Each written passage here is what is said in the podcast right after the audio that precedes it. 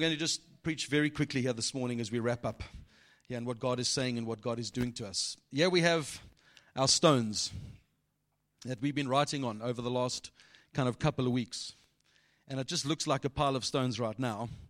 And that, but it's significant to what God has been saying to us as a community over these last five, six weeks when we've been doing this. Okay? And it's been a, a marked moment for us honestly, through all that we've been walking through in the background, this has been significant because this is what it is about building the spiritual house of God. So just, you know, going back to Tabo sharing on the family day, to Tony sharing so beautifully about living stones, and Kathleen preaching about Goshen, and all that's been playing in our hearts and what we've been walking through. Okay, I want you to also, eh, what I've realized is there's a number of people who haven't been able to make the meetings on a Sunday and I think of Beth Spiron, and I think of John and Kathy Manuel, and uh, um, Kathy Koenig. You know, if you know those people and they haven't had a chance to write their name on a stone, make an effort. I'll contact them and ask them if someone's been there to go and do that. We're inclu- including everybody in what God is saying to us. I want to refer to two passages, well, a number of passages this morning as we wrap this up. Joshua 7. Okay. And I know it sounds feels weird in the room after such a big announcement, and you just carry on. You know, God spoke to us. And that morning that we had our peaceable elders meeting, I dropped Ella at school and I rode over a Kaapseweg. And it was one of those very, 5th of May was a very misty morning. And there was just, you know, when you're above the clouds and there was just mist across the city. And God said to me, Lift your head out of the clouds. This is just a moment in time and keep going. You have to keep going. The enemy wants to pull down, distract, and to, to hinder us as what we're running around. We keep going. We, we have done everything we can, but we keep going. We keep pursuing. Joshua chapter 7 is reference to the place where Joshua, and then we're going to go and defeat the people of Ai, Ai. That's a different word if you say Ai today. That means a whole lot of different things, eh? Okay? But the people of Ai, they were going to go up against them to battle and to fight. And but what happened is that they were actually not obedient to the Lord because somebody in the camp, and this is what I referred to last year sometime, I said, God told me there's sin in the camp. And the reference to what played out here was that they went and took on the Amalekites and they lost the battle. And then they were, you know, crying before the Lord. Um, and the, the city of Ai, they kind of fought up against them, and the line and the hearts of the people melted and became like water. And Joshua tore his clothes and fell to the face of the earth before the ark of the Lord until the evening, he and the elders of Israel, and they put dust on their heads. They were trying to figure out, we've lost this battle, why? And as the story goes on, as I explained, and I've said here before, the son of Achan, and he hid stuff, and he took the devoted things and he hid them in his tent, and as it played out, um, he, he, was, he was instrumental in God seeing sin in the camp, and they lost that battle against Ai. And um, what I want to make reference is what it's when it speaks about the city of Ai, it always very closely refers to the city of Bethel. It speaks about the city of Bethel very closely. So if you read in uh, Joshua 8, verses 15, it said, And Joshua and all Israel pretended to be beaten before them. Now they're going up against them a second time. They've consulted the Lord, and they're going up with a new strategy of how to win the battle. Okay? And, uh, but we did not but he did not know that there would an ambush against him against the city. Sorry, I'm reading the long line. And Joshua, all Israel, pretended to be beaten before them, and they fled in the direction of the wilderness. So all the people who were in the city were called together to pursue them, and they pursued Joshua, and they were drawn away from the city. Not a man was left in Ai, Ai or Bethel who did not go out of Israel. They left the city open and pursued Israel and that was a con to get them all out the city. They came from behind, they took everything and they beat them, and then they took them from the front because their hearts melted and they were defeated as the people of Ai and Bethel. Okay? The word I, Ai, I, the reference to what that city actually means is a pile of ruins or a pile of stones. Just a pile. There's nothing really to it. Okay? But if you go much earlier, into the narrative of the Bible and you go to Genesis 28, that's the story where Jacob dreamt about these angels ascending and descending from heaven. And what did he call the place? He called the place Bethel. Now, you see, when it says Ai and Bethel, those two cities are so closely related. The people of Israel, they knew the history of this place. They knew the battles that had taken place and how Joshua, the first name of the city was called Luz, but then he renamed the place and called it Bethel. Now, if you understand the, the, the story uh, of Jacob in that place of Bethel, if you understand Jacob's story, he deceived his brother by stealing his birthright and the blessing from his father. But yet God had chosen him to kind of walk through and how that all plays out. God is in his wisdom knows that. And Isaac had to send him away from them. And Jacob's dream took place where he took a stone and made a pillar and he anointed the place and he called the place Bethel. Now it's quite interesting how those two cities, Ai, and Bethel, are closely related. Ai means a pile of stones, pile of rubble. Bethel means the house of God. And being built up as a spiritual house. That's what we've been referring to about the living stones. And we see how the reference to this place was significant for the people of Israel. So, what we're saying with these two cities, Ai represents man's own, own way and his disobedience to God's voice, the leading and the instruction of the Lord, which will lead to losing the battle, and there was sin in the camp.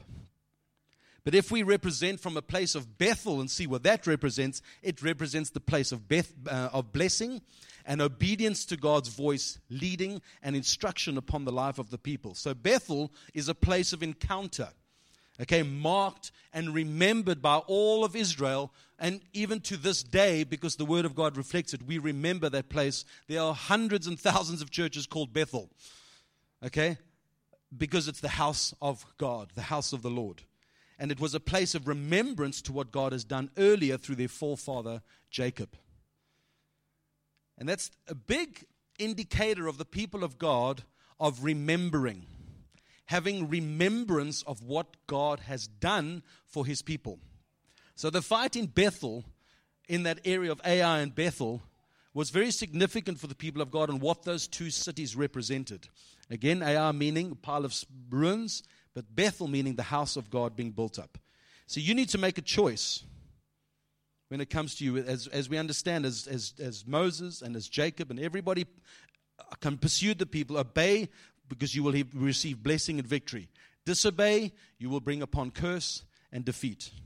That's what Joshua was saying. As for me, you guys, you choose, but I'm asking, as for me and my house, we are going to serve the Lord and we're going to honor him. And I want to refer to a few passages here this morning that speak of this thing of remembrance. See, we haven't just done this just because it's a nice, it's such a lacquer idea to write our names on stones. We are doing this because it's a marked moment in time of where we live, and we will have this on display to look and go, remember. Remember God's goodness. Your kids that are now two, three years old and don't remember, in five, six years' time, they'll be nine, ten, and they'll be like, What's that, Dad? Why, why do you have all those stones up on the wall? It's a sign of remembrance for us to be able to tell. And I want to reference some, some verses here. If you're reading Exodus 17, this is where Moses and Joshua is down below, and they're fighting against the, I think it's the Amalekites again. Okay, and he's up on the hill. Every time he lifts his staff, they win the battle. And his arms were going weary, it says, and tired. And so um, Aaron and Hur came and stood get a, get a rock so that he can sit on. And they stood beside him and they raised his arms so that they could win the battle. And this is the line that it says at the end of um, Exodus 17, well, verse 14, it says, He built an altar to the Lord in remembrance of the victory against the Amalekites. Yes, we faced many battles, but you are sitting here as a sign of victory after what we've walked through over these last few years. Joshua 4, as they've crossed over the Jordan River, and God parts the waters for them. And the Ark of the Covenant leads forward. And the, yeah, it's millions of people cross over the Jordan River. He says, as they cross over, get 12 stones out of the river. And they take the 12 stones of them for the camp and they build an altar. And, it's, and it says that they built, they took the 12 stones and built a memorial before the Lord to remember. Let me just read there Joshua 4. Let's just go there. So it's me and Joshua. Ready? Joshua 4.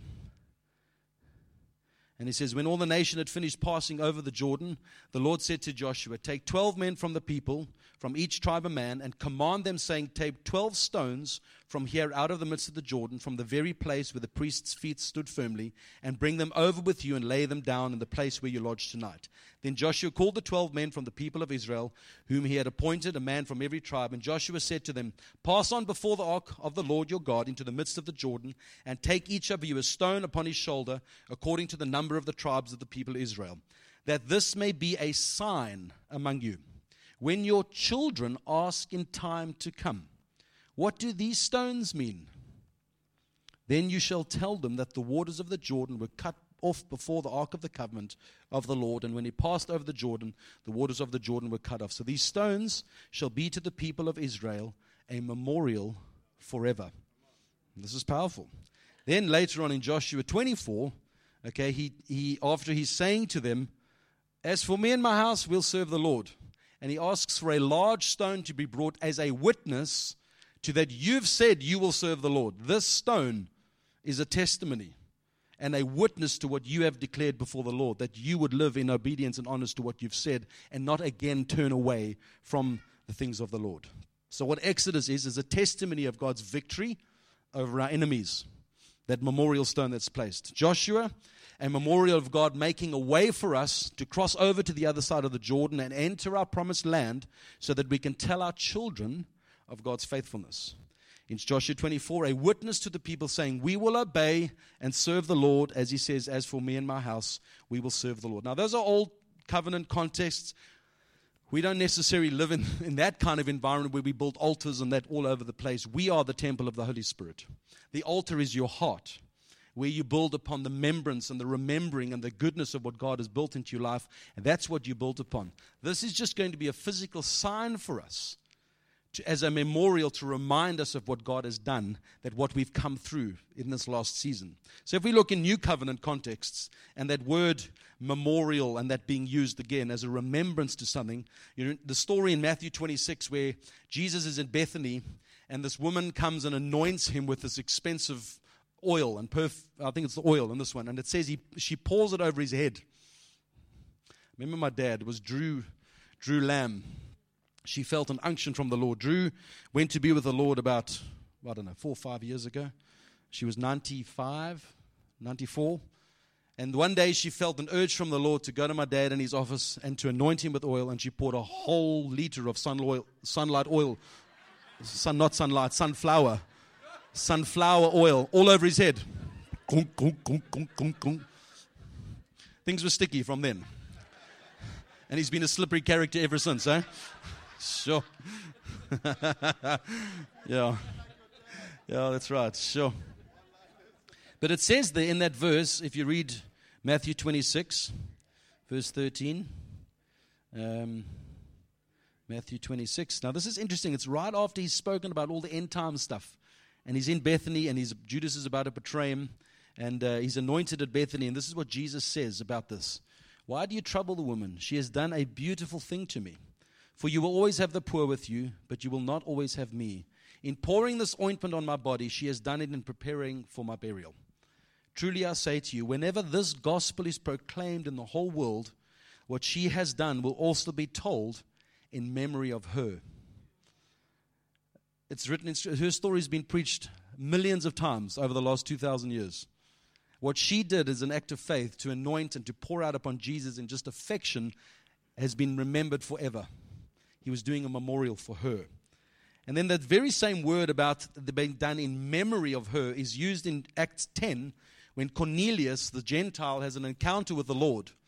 And the angel comes to speak to him. And let's just read that part as well. So I'm jumping a lot here, but you can. I'm not hearing pages. I'm over hearing you clicking on your on your devices. Eh? Um, and Caesarea, there was a man named Cornelius, a centurion who was known as an Italian cohort, a devout, devout man who feared God with all his household. Remember, he's a Gentile now. And what did Tino refer to? That Gentile, that Canaanite woman. There were two instances where Jesus responded to faith from the Gentiles. Was the Canaanite woman and the centurion. He says, I've never seen faith like this. And he responded to their faith and gave them the miracle that they were pressing in for. A, a, devout man who feared God with all his household, gave alms generously to the poor, and prayed continually God. And about the ninth hour of the day, he saw clear, clearly in a vision an angel of God coming in and say to him, Cornelius. And he stared at him in terror and said, What is it, Lord? And he said to him, Your prayers and your alms, basically your giving to the poor, have ascended as a memorial before God which is very interesting that his prayers built up remembrance in God's heart about his faithfulness, in that he wasn't even a, a believer of Jesus at that time. Because this Acts 10 is where our hope as Gentiles arrived. Because Peter came to Cornelius' house and shared the gospel, and they all received Jesus. And then they came back. Even the Gentiles are following the ways of the Lord. And that's where a lot of tussles and fights came about. No, this is for the Jews, and they've rejected, and the whole lot of those stories that played out there. But your prayers and alms have ascended as a memorial before God. Remembrance. God is remembering your prayers. Don't think you're praying to avoid people. He wasn't even, he wasn't even a believer of Jesus or a believer of the way at that time. Okay, and then obviously we all know the, the, the big one really is the celebration of what we do when we celebrate and we take communion of what Jesus has done for us. And this is as a memorial, as a remembrance of his death and his resurrection for us. It's very powerful. So, the act of affection and honor to Jesus from that woman as a burial pre- preparation has been remembered for 2,000 years. She broke protocols, but she was going to do it for honor and recognition of him as Messiah. That same word, as I said in Matthew 26, okay, this surely speaks of our persistence in prayer and offerings to God, and also before the gospel of the kingdom is received from Peter. So, what does it mean for us? that we look at these stones as just a physical sign. Okay, this, as I've said, is a memorial and a remembrance of all that we've walked through. You know, driving here now, it was a year ago that Kathleen and I and the whole family had COVID. It was a bit of a non event, and that, but it was like a year ago. I remember the fear on Kathleen because she's asthmatic, and I remember that day she was like, she got her phone and she's like, I'm positive. And I remember going like, oh, do I back off? or do I go closer? And I remember giving her a big hug, going, you know what? We're going to get through this. And it was right over Ella's birthday this time, last year. And there we were preaching from different rooms in the house over Zoom, trying to make church normal. It's not normal. That wasn't normal. This gathering here, see how different it is the power of being together, worshiping, feeling the presence of God, hearing big issues that are taking place in the life of what God is doing in the church, and all these things are playing out. We stand firm, we keep holding, all those things. But look where we've come from, folks. If you just reflect a little bit of the emotional states we've been in through these last series of time. But here we are, worshiping with fresh faith in our hearts. And these stones will be a remembrance to us we push through, folks. We're still standing.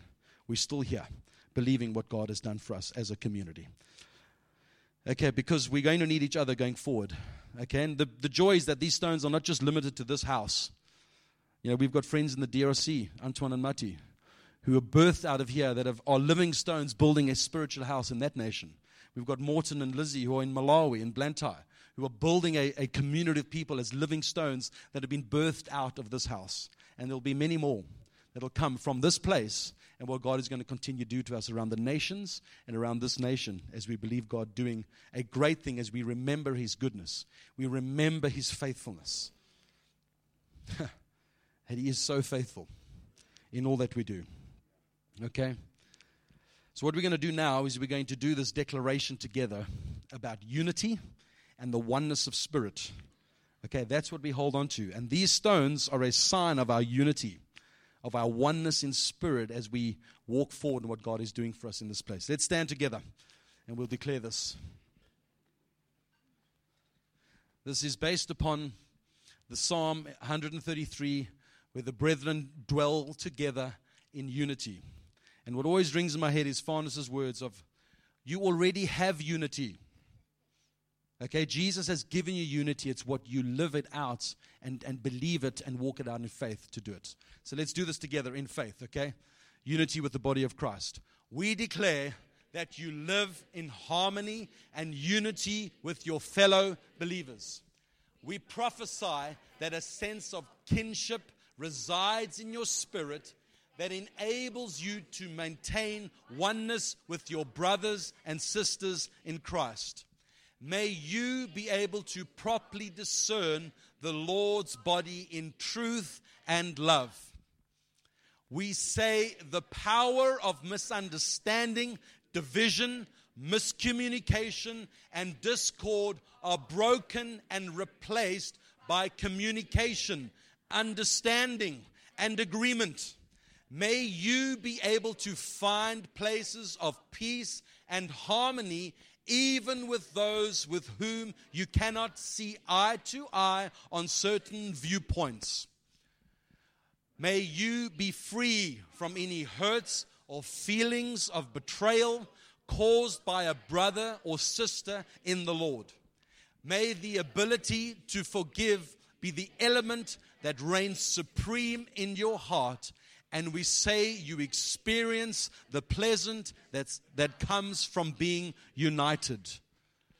We decree you are able to effectively function in the local bo- body and supply a positive contribution to the kingdom of God.